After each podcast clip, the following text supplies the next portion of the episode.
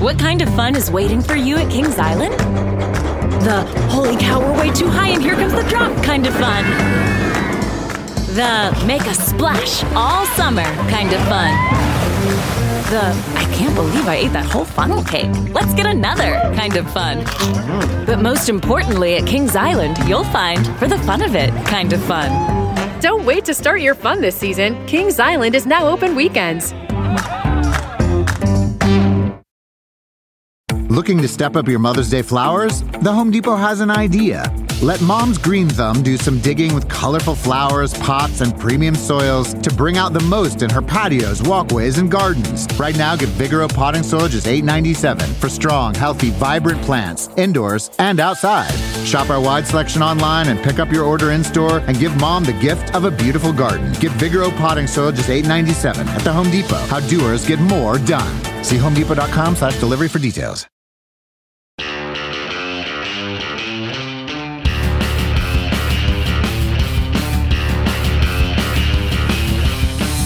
Welcome to the NASCAR and NBC podcast. I'm your host, Nate Ryan, and so glad to be joined for the first time this season by our resident Hall of Famer on NASCAR and NBC, Dale Jarrett.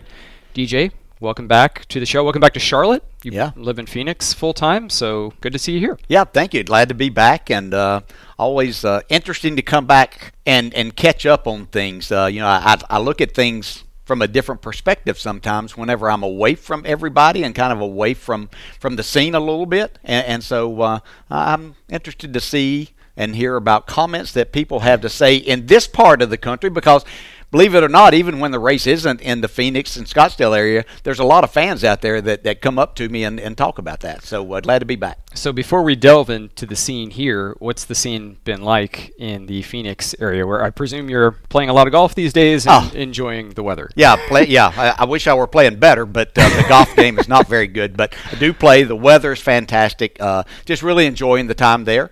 Um, but but fans are excited out there, as I think they are, and, and showing us all over the country uh, with what is happening. I, I will say that um, before the season started, as people asked me my opinion of the new car, um, I was very hesitant because I really wasn't sure what may come of this and, and how it may perform. I, I, but I've been more than pleasantly surprised uh, with how the competition has been. So people are recognizing that. Uh, even fans that were that I'll call more casual fans that that they're excited about what they've seen uh, to this point and, and what may come as the drivers and teams get more accustomed with these cars. definitely want to get into the new car, the next gen discussion with you, DJ. And we were just talking about before we got started here that enthusiasm and the good racing that they've had this year. And certainly that was evident on Sunday at Richmond Raceway. And definitely want to talk about that on the NASCAR NBC podcast with you here today. And I want to start, DJ, with the way the race unfolded was interesting in that you had these long green flag runs, you had the caution breaks, but it came down to essentially divergent strategies where Denny Hamlin makes an extra pit stop in the final 100 laps. William Byron tries to stretch it, and it works out that Hamlin's strategy is better. What did you make about just how the whole 100 final laps unfolded and how you think the drivers handled it? Because if you're in the position of William Byron or Martin Truex Jr. and you're being asked to stretch, I'm sure it's much different than Denny Hamlin and Kevin Harvick, where you've got tires that were almost 50 laps fresher. Yeah, I, and and so let's start there in the fact that as a driver with fresher tires, very seldom are were they put in a position where there were cars that were faster than them that was costing them time. Whereas if you were uh, William Byron and and many others, Martin Truex Jr., who were the the first two there, uh, they they were having to not only worry about racing each other, but pay attention to faster cars coming at them, and, and a lot of times cars that hadn't been faster than them at any point in time during the race, but because they have these new tires. And so that's costing you time on the racetrack. And so trying to figure what you're doing at that particular time and what you need to be doing uh, is way more difficult than what Denny and Kevin Harvick were going through and the, the way the situation they were put in by their teams with this strategy because they're always moving forward. They're being the aggressors and making passes where the other guys are just kind of hanging on and trying to get the most out of it uh, and trying to win the race at the same time. So fascinating to watch. Interesting that a couple of teams changed their strategy kind of midstream in the race. And I don't even know if it was midstream. It might have been three quarter stream into this race that, that they opted out of a, of a similar strategy that, that Denny and Kevin employed later in the race that, that put them first and second. So I, I would have to think that some of them might look back and, and you know, as we go to other races that may be similar, and certainly as we go back to Richmond the next time, that, that they'll be looking at things a lot differently. William Byron made his last pit stop with 89 laps to go, and again, he had enough fuel, he had enough tire to a degree to get to the end. It was just going to be a matter of could he maintain the pace, and ultimately he couldn't. So you've been in that situation, DJ, in terms of you've started hundreds of cup races. I'm sure you've been in this situation before that he's in. Did you know watching that at some point, okay, sorry, but the 24 is dead in the water here. the strategy yeah. is not going to work. Yeah. I, I, mean, you have that idea, but I'll have to say that that there was a lot going on, and so I, am not just going to fault Fox and the, the commentators there for, for not picking up on Denny and Kevin a little bit sooner to, to get their progression through the field uh, because I felt like that we were kind of led to believe in what we could see on TV that this was going to be a battle between could William Byron hold off Martin Truex Jr. for the biggest part of that last run? And I, let's say the last 25 or 30 laps that we could see that Truex was gaining, and, and they were mentioning that, but we weren't talking about and weren't being told about uh, Denny Hamlin and Kevin Harvick slicing through the field at that point in time. You know, but there was so much other stuff going on. You had Larson, who was making an appearance up into the top five for kind of the first time yesterday, and so you had to pay attention. Was he going to be able to pull this off, uh, among others? So it's so hard when you're there on tires that are much older than many of the cars. And, and, again, you're sometimes you're letting cars go or having to race around others that you aren't necessarily haven't been accustomed to during the that particular race or even many other times during other races. And so you're not exactly sure what to expect from them because they're so much faster and how are they going to handle this situation? Where are they going to go and how much room do you need to give them? So it, it, really your focus is lost on trying to make your best lap time sometime and, and exactly where you need to be. And, and that's the difficult part of employing that strategy. You just hope that you've built up enough to give yourself the opportunity at the end. And it certainly sounds like all the things you got going on there, it would favor somebody with experience, a veteran, and we see the top two finishers are two guys over 40, Denny Hamlin and Kevin Harvick. 47th victory in his career for Denny Hamlin, first in 12 races. It ends a streak of 12 consecutive winners under the age of 30, and it also was Denny Hamlin's first top 10 of 2022, and I believe Kevin Harvick's first top five. What do you make of all that? I mean, I, six races into the Cup season, did you think that Denny Hamlin and Kevin Harvick would be without a top five, and then to see them finish one two at Richmond? Yeah, you, you wouldn't think that even with the new car and the adjustments as a driver, and, and even as veteran drivers, because these guys are so talented. You just have to imagine that they're going to adapt pretty quickly to to any changes. But it has, we can see it has been a struggle, and, and I won't say that even though they finished first and second, that you know were they necessarily a top five car all day long as far as running and the speeds? How much did the strategy help them to get there? So I think there's still things that both of those drivers and teams will continue to be figuring out as to how to be better in, in situations that this type of strategy isn't employed. The, just the, all of those things that you said, Nate, are so fascinating that it had been 12 races in a row that under 30 yeah. Uh, had won. A lot of those, of course, were Kyle Larson, but still. Sure, yeah. But, but it, it, it's just amazing that, uh, that, when you look down the list at the new winners that we've had so far to sure. this point and everything that's been going on, that was this truly a, a, huge changing of the guard with this new car? Was that to, to be the reason, even though we saw Larson and, and others win last year?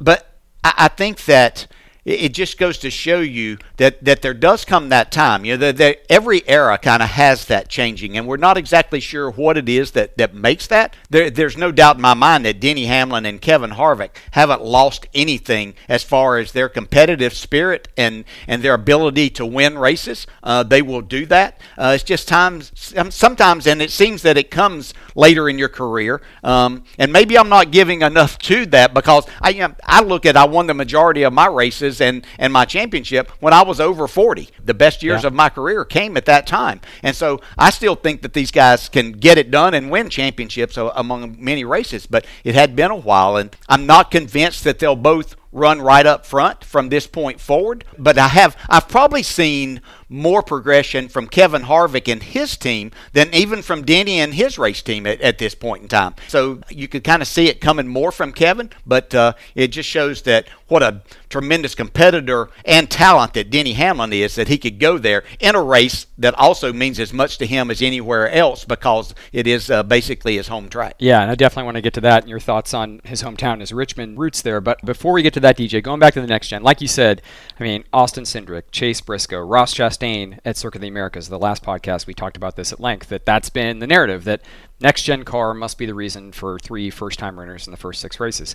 And after Richmond, Denny Hamlin talked about adapting to this car. He was asked about, you know, what were the challenges. And in the post race media center session, Denny said, Well, I, I think that, you know, for me, it's just I, I was kind of really honed in on the previous generation car on each track and, you know, had enough notes and enough memory, track memory at each one of them to know that what I was searching for and a feel uh, that was correct and and won races. And the challenge to this one is figuring out what this car likes and how it makes speed. And I got to start all over again um, when I come to these racetracks. So that's the biggest challenge of it beyond any you know shifting or braking or steering or anything like that.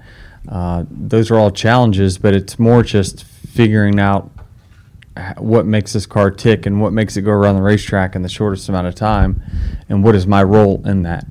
So, DJ, you went through one major car change toward the end of your career with Car of Tomorrow, but even though the iterations didn't change much in terms of the cars themselves, I know there were a lot of changes during your career of what it took to make the car run fast, like you know things that were the complete opposite on springs and shocks toward the end of your career versus the beginning of your career. And I can remember at one point you want the car sealed off the ground. At another point it was get the, the nose up as high as you can.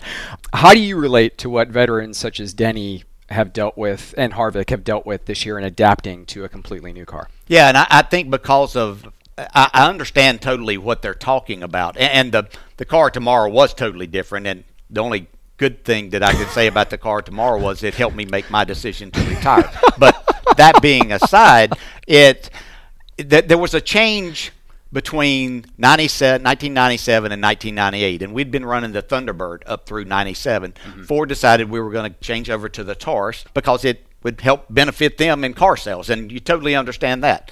Uh, but there was a huge difference. Uh, even though we didn't change chassis or anything like that, the aerodynamics of the car uh, and what made the Taurus eventually go faster uh, versus what the Thunderbird wanted and needed, and, and we'd had time to work on that. It just took us time, and, and as a driver, it took me time to, to understand where we needed to go to get that same feel and that same speed. And I can only imagine with the car, with this new uh, car that these drivers have now, not only is there a completely different body change with it, but the chassis is so much different than probably than what most have ever driven uh, at, at, any level before. And, and, so I think that's the biggest thing is finding that as to what changes make that happen. And, every driver is different. We talk about that all the time. That you know, in, in Denny's situation, being at Joe Gibbs Racing, even though none have performed at their highest level, but what Kyle Busch might find that makes him go faster might not be exactly what Denny Hamlin's looked to make him go faster. And so, even though they're getting some practice time, it's very limited as to what they get. And so,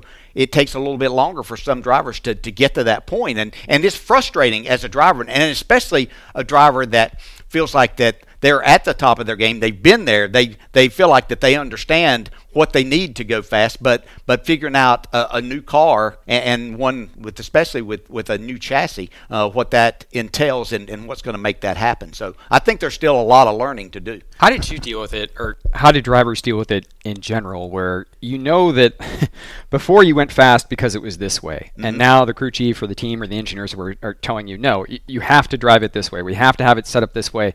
You can't run the old setup and go as fast as whoever, probably at your time, it was Jimmie Johnson and Ryan Newman came in and ran Mm-hmm. these completely different setups in 02 that just turned the garage on its head. Yeah. Like, h- how do you deal with that? Like, how, how do you, as a driver, do you just have to sort of just turn your brain off, you know, trust the team? Th- That to me is what I just, I can't wrap my head around like how a driver knows that this is the way he's always won, but now he's going to have to do it this way. Yeah, yeah. I think the biggest thing that that for me as a driver was getting the trust that my crew chief and the engineers then, as they came in and started taking over, that I could trust what the car was going to do. So the trust in what they were saying and the trust of what my rear end and that seat was telling me were, were hard to get matched up sometimes. Yeah. And, and so uh, I, I had a harder time with that and, and being told, look, this is the setup that's going to make this car perform uh, at its maximum.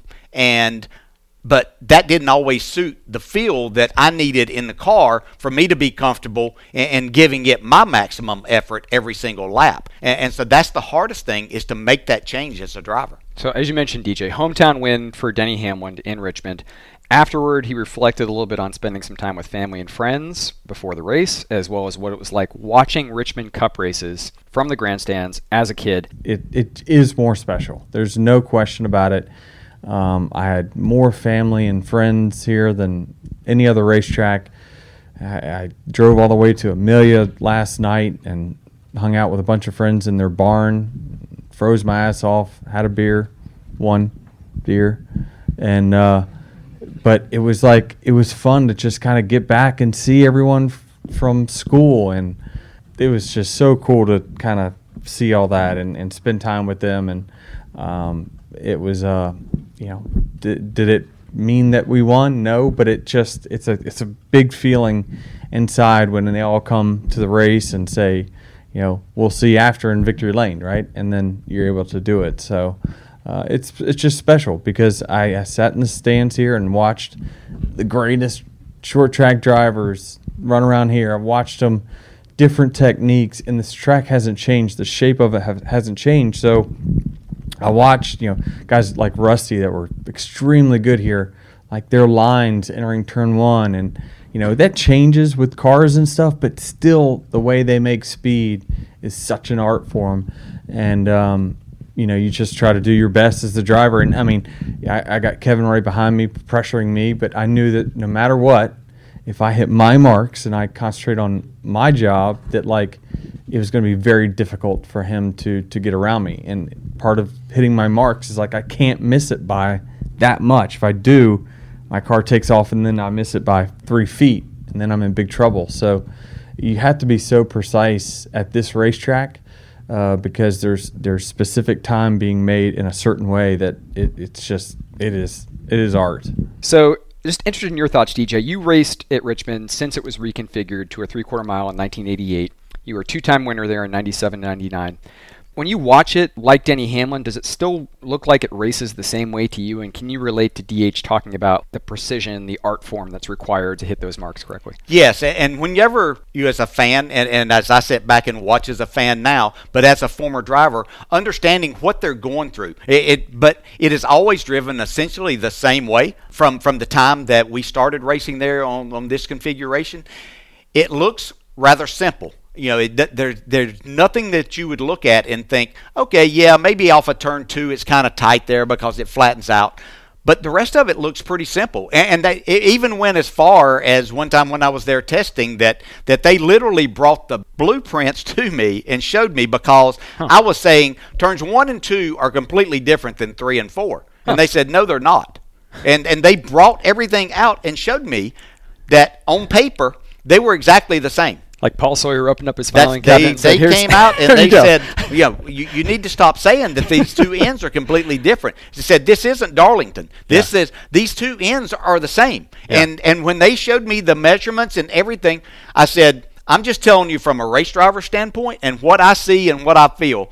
The two ends drive completely different. How you enter turn one versus how you enter turn three are, are completely different. Now, getting to those points on paper were, were the same things. But what you saw as a driver, how you could enter turn one and how you had to enter turn one if you were going to make speed versus how you entered turn three to make speed and not totally miss the corner uh, were, were totally different. And how you exit turn two versus how you can exit turn four were completely different. So that, in my mind, all the blueprints in the world weren't going to change my, my vision of that. So it's a very simplistic racetrack in, in what they designed, and it's maybe the best designed track for good racing uh, of any track that I've ever seen and, and participated on. Uh, but it, it's one of the most difficult to, to, to go there time after time and, and continue to be able to be and hit those marks and be consistent with. So it's not only the first win of the season for Denny Hamlin, but also for Joe Gibbs Racing, also for Toyota.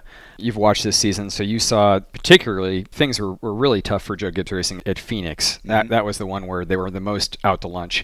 And Toyota Racing Development President David Wilson talked about that afterward with NBC Sports' Dustin Long. And Wilson said that we've been beating ourselves up like you cannot believe. Yeah, because because some of what we've seen over the first, first six races have been our, you know, shooting ourselves in, in, the foot, and and those, you know, those are the, the tough ones and the hard ones to swallow. Why were you guys so good? The reason why this weekend was so important to us is because this is as close as you can get to Phoenix. Phoenix, I would put as one of our worst performances in our history racing in this series. It was absolutely embarrassing. Um, we, we, we more than missed it. We, we, uh, we screwed that up royally, and we, we made some, some mistakes heading to Phoenix. And, uh, and so, again, knowing that obviously the championship is going to be settled at Phoenix, we needed to figure out what we did wrong, and we needed to run well here. So this this for us, as much as anything, makes us gives us a, a, degree of confidence, um, and, uh, and and believe me, um, we were feeling a lot better about getting back to Phoenix in the fall. I really um, don't want to speak to the specifics of it, um, but um, but we had we've had some aha moments over the past few weeks. So what I'm interested in your perspective here, DJ. Chevrolet has really come out of the box really strong in the first six races. And Jeff Burton and I talked about this last week on the podcast. They've got this new technical center that Chevrolet is building here in the Charlotte area with you know, 100 engineers. They've got Dr. Eric Warren running it.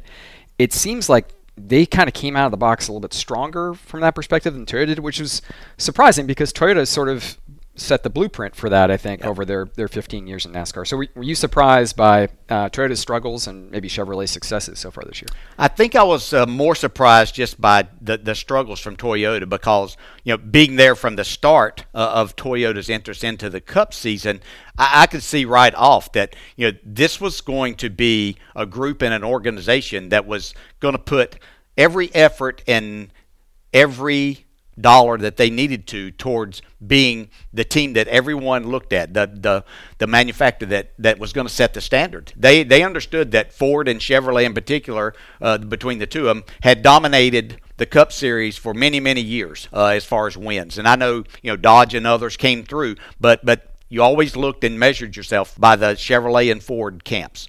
But Toyota uh, was looking that they were going to become the standard that, that everything was measured by. And I knew this wasn't going to last long, but how long was it going to take? Because, uh, again, you have to do more, and I know that simulation is a bigger part of the sport now, but there's nothing like on track time, no matter what you do. And, and so, with the limited amount of that, how long was this going to take to, to figure this out? And, and I think when you look at at Chevrolet, and we're using them because they have seemed to be the strongest at every type of track that they've been to so far.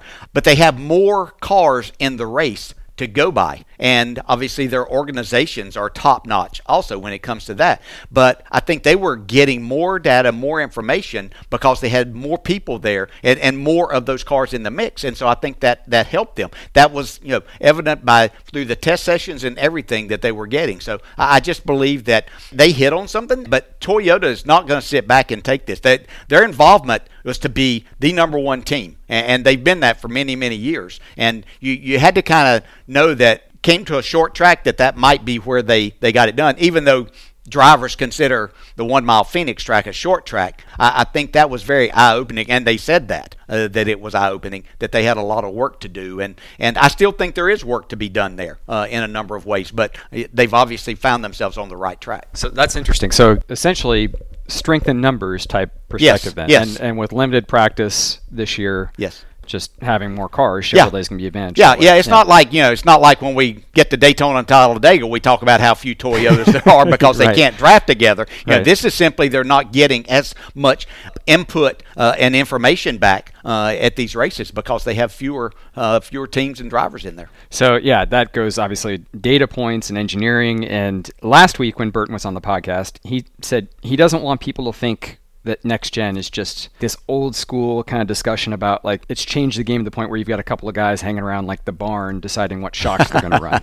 He said I don't want it to be like like he, he wanted people to understand that this is still very much engineering based as much as like we're kind of talking about next gen is like being throwback in some ways as someone who has raced in that era when when there wasn't as much engineering or you know the data points and all the, the stuff you hear about now what do you think about that kind of impact is it good to have that kind of engineering impact in nascar these days or I think in today's world it is. Uh, Yeah. I, I'm, you know, I, I think that I would look back. That not not that I would look back. I have looked at this and thought, you know, we all feel like that we came around in the best time, and and I know that I came along in the best time because if you put me and what I know and how I went about and and driving a car and needing my, I was in my best time whenever I had input with that, and, and not that the drivers don't have some input, but but too much, a lot more is done. I won't say it's too much because again, I believe in today's world, and to get new fans involved, the technology had to change, and, and I think that that's a,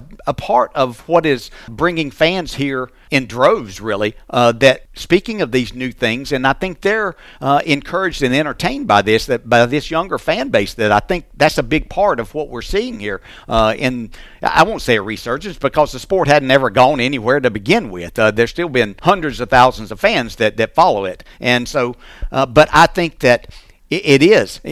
A lot of people look, and Formula One was elevated by basically a documentary and TV show that and and you look at the technology involved in those cars and that just blows your mind. You're, you're fascinated with that. I don't care from what part of motorsports you come from. That that has been the standard that is set this way above everyone else now we've got something that yes still not on that level but it's much more beneficial to, to today's world and today's time and, and i think that's intriguing to a lot of people and so i think that it's something that is needed and, and fortunately uh, especially the younger drivers uh, understand that uh, and, and that side of it and, and so it's working very well And uh, no question, drivers still making a difference, but so are pit crews. And when we talk about the advancements that we've seen engineering wise, I know that people don't think of pit stop choreography as like being engineered, but at the same time, I mean, what Joe Gibbs Racing has done this year, they posted video of this in the preseason with the new single lug nut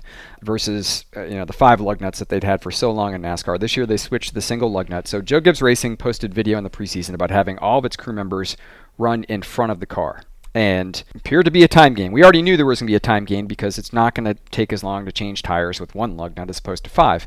NASCAR recently began allowing this DJ in races where you can now run around the front of the car instead of making the rear tire changer wait until after the car was in the stall. So this was used by Joe Gibbs Racing at Richmond. It appeared to save Denny Hamlin a lot of time on his pit stops. Joe Gibbs was asked about after the Richmond race, and Joe Gibbs said, Yeah, I, I think it's a work in progress. I think it's something that our guys have really worked hard on. I, I think this is the first time that, you know, the game plan was to use it here, I think, NASCAR and everybody. But I think it'll be interesting because I think we had some of our guys with regular choreography and some with that. So I think that'll be a, like I said, a work in progress. We'll analyze it and see what we think, and uh, that's that's one of the fun things about sports. You know, you get something new and a different way of doing something. I, I think that's one of the fun things. So, DJ, your take on this new pit stop choreography that is making stops even faster with a single lug nut?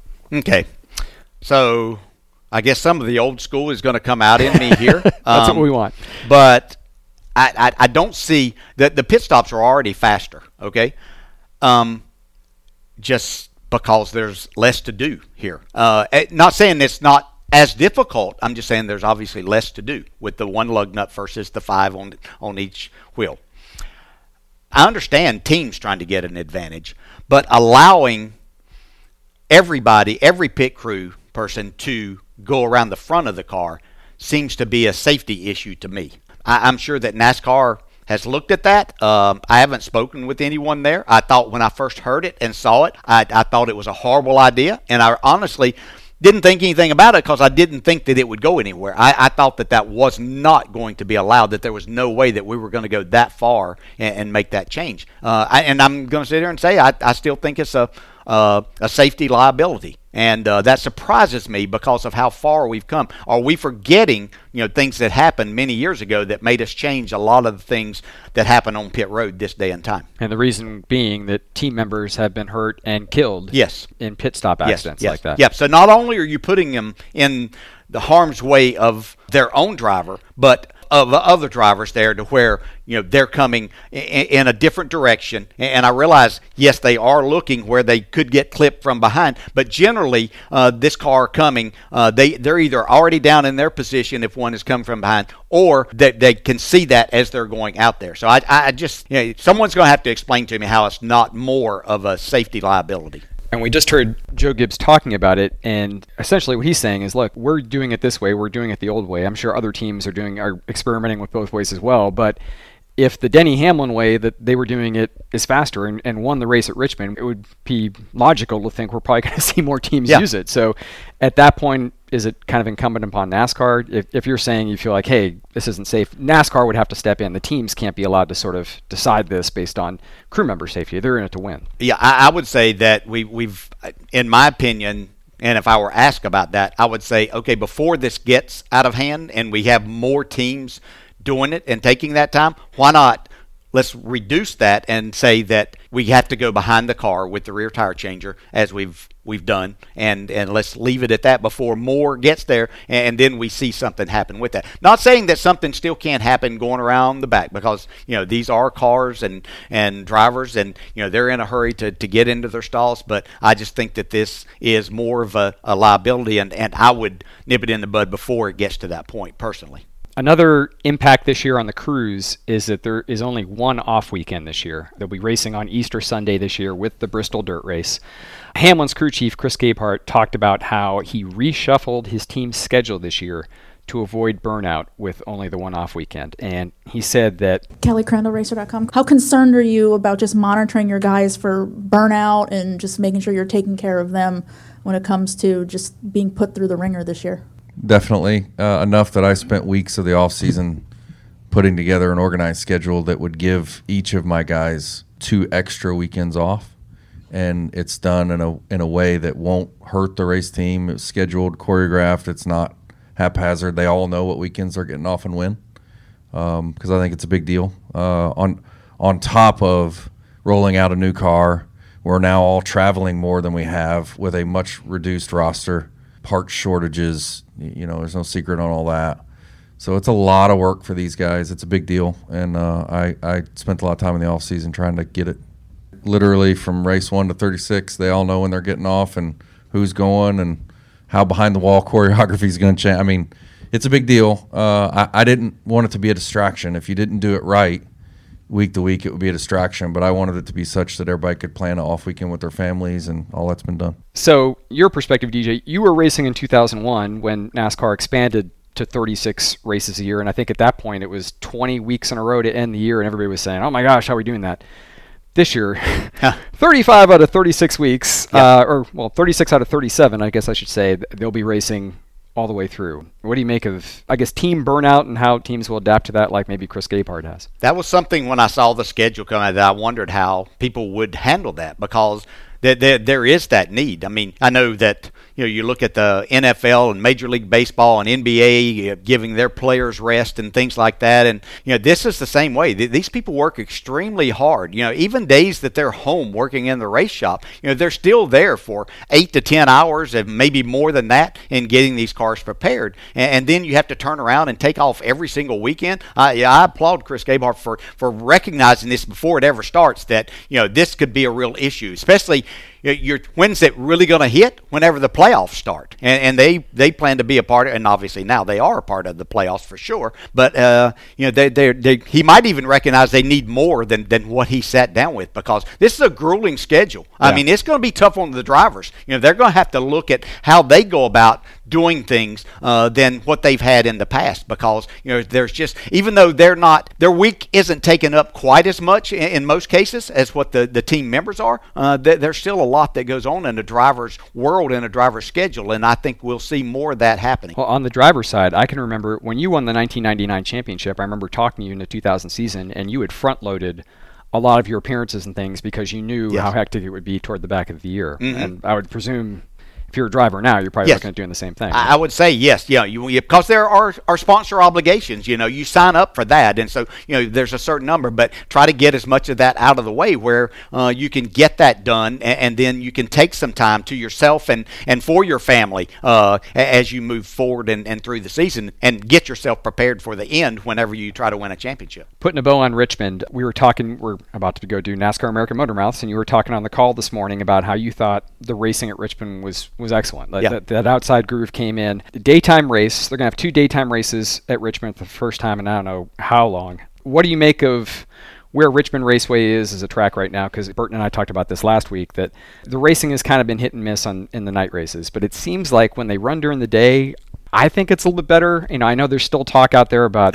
the sealer, which sadly has been gone for almost 20 years now. I mean, where do you think Richmond is right now in terms of racing quality? I, I, as a driver, there there is no doubt that the racing, uh, from the standpoint of competitive racing and a better view for the fans, is, is in a day race. So instead of trying to manufacture good racing by having to put something down on the racetrack, why not just make it another day race? I mean, that that seems to be simply done uh, to me that, yeah. that we do that because I don't I don't know that anyone can argue with you that that the racing is better from a standpoint of being competitive and, and good for the fans to watch during the day there. So I would look and hope that they might make that change and and uh, you know that's the simplest, most cost effective way uh, yeah. to to to satisfy this and, and, you know give us the best racing possible. Does it lose anything by not having? I mean, for so long it was two Saturday night races a year. Yeah. Does that matter as much? Or, no. I don't. I don't think so. You know. I mean, why? Why do we have to have that? I mean, I know Saturday night's great because that's kind of how we all grew up racing and going to our local short track and stuff. But you know, people can go to their local short track on Saturday night and then see a race on Sunday. Or yeah, you can race it on Saturday afternoon. Doesn't have to be Sunday. Yeah. Uh, you know, can just do it Saturday during the day if you want to keep the Saturday date. Just say we're moving the start times back to this, and, and, you know make it you know Xfinity on Friday and, and the Cup race on on Saturday. Uh, no no reason not to do that. So speaking of Saturday night racing, the Virginia short track season continues this Saturday night, Martinsville Speedway. Uh, what do you think we'll see Martinsville with the next gen car for the first time? Uh, this this is going to be exciting. You know, uh, before you, you had to be a little not that anybody was actually when you watch these races, you say how can you say anybody was being careful not to knock a fender in on a tire or anything like that. But I think that this car is going to allow more contact and take more contact. So I think we're I think we're getting ready to see more exciting racing than maybe we've seen at Martinsville, which is hard to imagine because it's just been spectacular. Yeah. I mean, it's it's become the one of the greatest short track races, one of the best races that you'll see anywhere. And uh, but I think that the potential is there. Uh, and what I saw at Richmond with the cars being able to go around the outside, I think that's a very real possibility at Martinsville too. And so uh, I, I, think that it's opened up uh, a whole new window for this if it performs the way that I think, and with the brakes being so much better than what they've had there in the past, driving deeper into the corner. And you know, before if you took it a little bit too deep, not only did you heat up your brakes, but you started wheel hopping. So if you're going to drive it further in there now with the better brakes that you have, yeah. uh, then the potential for things to happen and for contact. Not that I'm looking for wrecks, but contact is what we look for, you know, sure. and that's why we love these short tracks. Yeah, you love leaning on people. And I guess if you knew you could run 500 laps at Martinsville and know I'd never have to worry about wheel hop and my brakes are going to last longer than ever before, me better than ever before. Yeah, that's kind of recipe for uh, yeah. a fun time, right? Yeah, fun time, and the drivers better get ready because I think it's going to be the most physical race they've run there, simply wow. because there's no time to take a break now that you've got these breaks that you don't really have to worry about. Good stuff. Always a fun time to have you on the NASCAR on NBC podcast, DJ. Thanks. Thanks. Appreciate you having me, Nate. Good to see you. Good to see you. Our thanks again to Dale Jarrett for joining us. Thanks to NASCAR on NBC producers Emily Conboy and Aaron Feldstein for getting DJ as a guest. This appearance came ahead of DJ's debut on NASCAR America Motormouths this season. You can check out the Monday, April 4th episode on the Motorsports on NBC YouTube channel. DJ Kyle Petty and I had some good conversation and a great interview with Denny Hamlin, winner of Richmond. Also, lots of discussion on the newly announced NASCAR Hall of Fame class of 2023 nominees, so you can check that out as well. All the Motormouths episodes and clips are on the Motorsports on NBC YouTube channel, along with lots more great daily content and highlights, as well as the on camera version of this podcast. So make sure you visit and subscribe to the Motorsports on NBC YouTube channel. And a big motorsports weekend is coming up. As we mentioned, NASCAR is under the lights Saturday night at Martinsville. MotoGP is at Circuit of the Americas in Austin, Texas. Supercross heads to St. Louis, and the Acura Grand Prix of Long Beach welcomes the IndyCar and IMSA series Saturday and Sunday. I won't bore you with all the times, TV, and streaming information here, but if you go to NBCSports.com slash NASCAR and NBCSports.com slash Motors, you will find all the information you seek via NASCAR Talk and Motorsports Talk, along with lots of other great content, stories, and videos. So check out our NBC Sports digital sites at NBCSports.com. If you have any NASCAR on NBC podcast feedback, you can send to me on Twitter. At Nate Ryan is my handle. Thanks again for listening to the NASCAR on NBC podcast.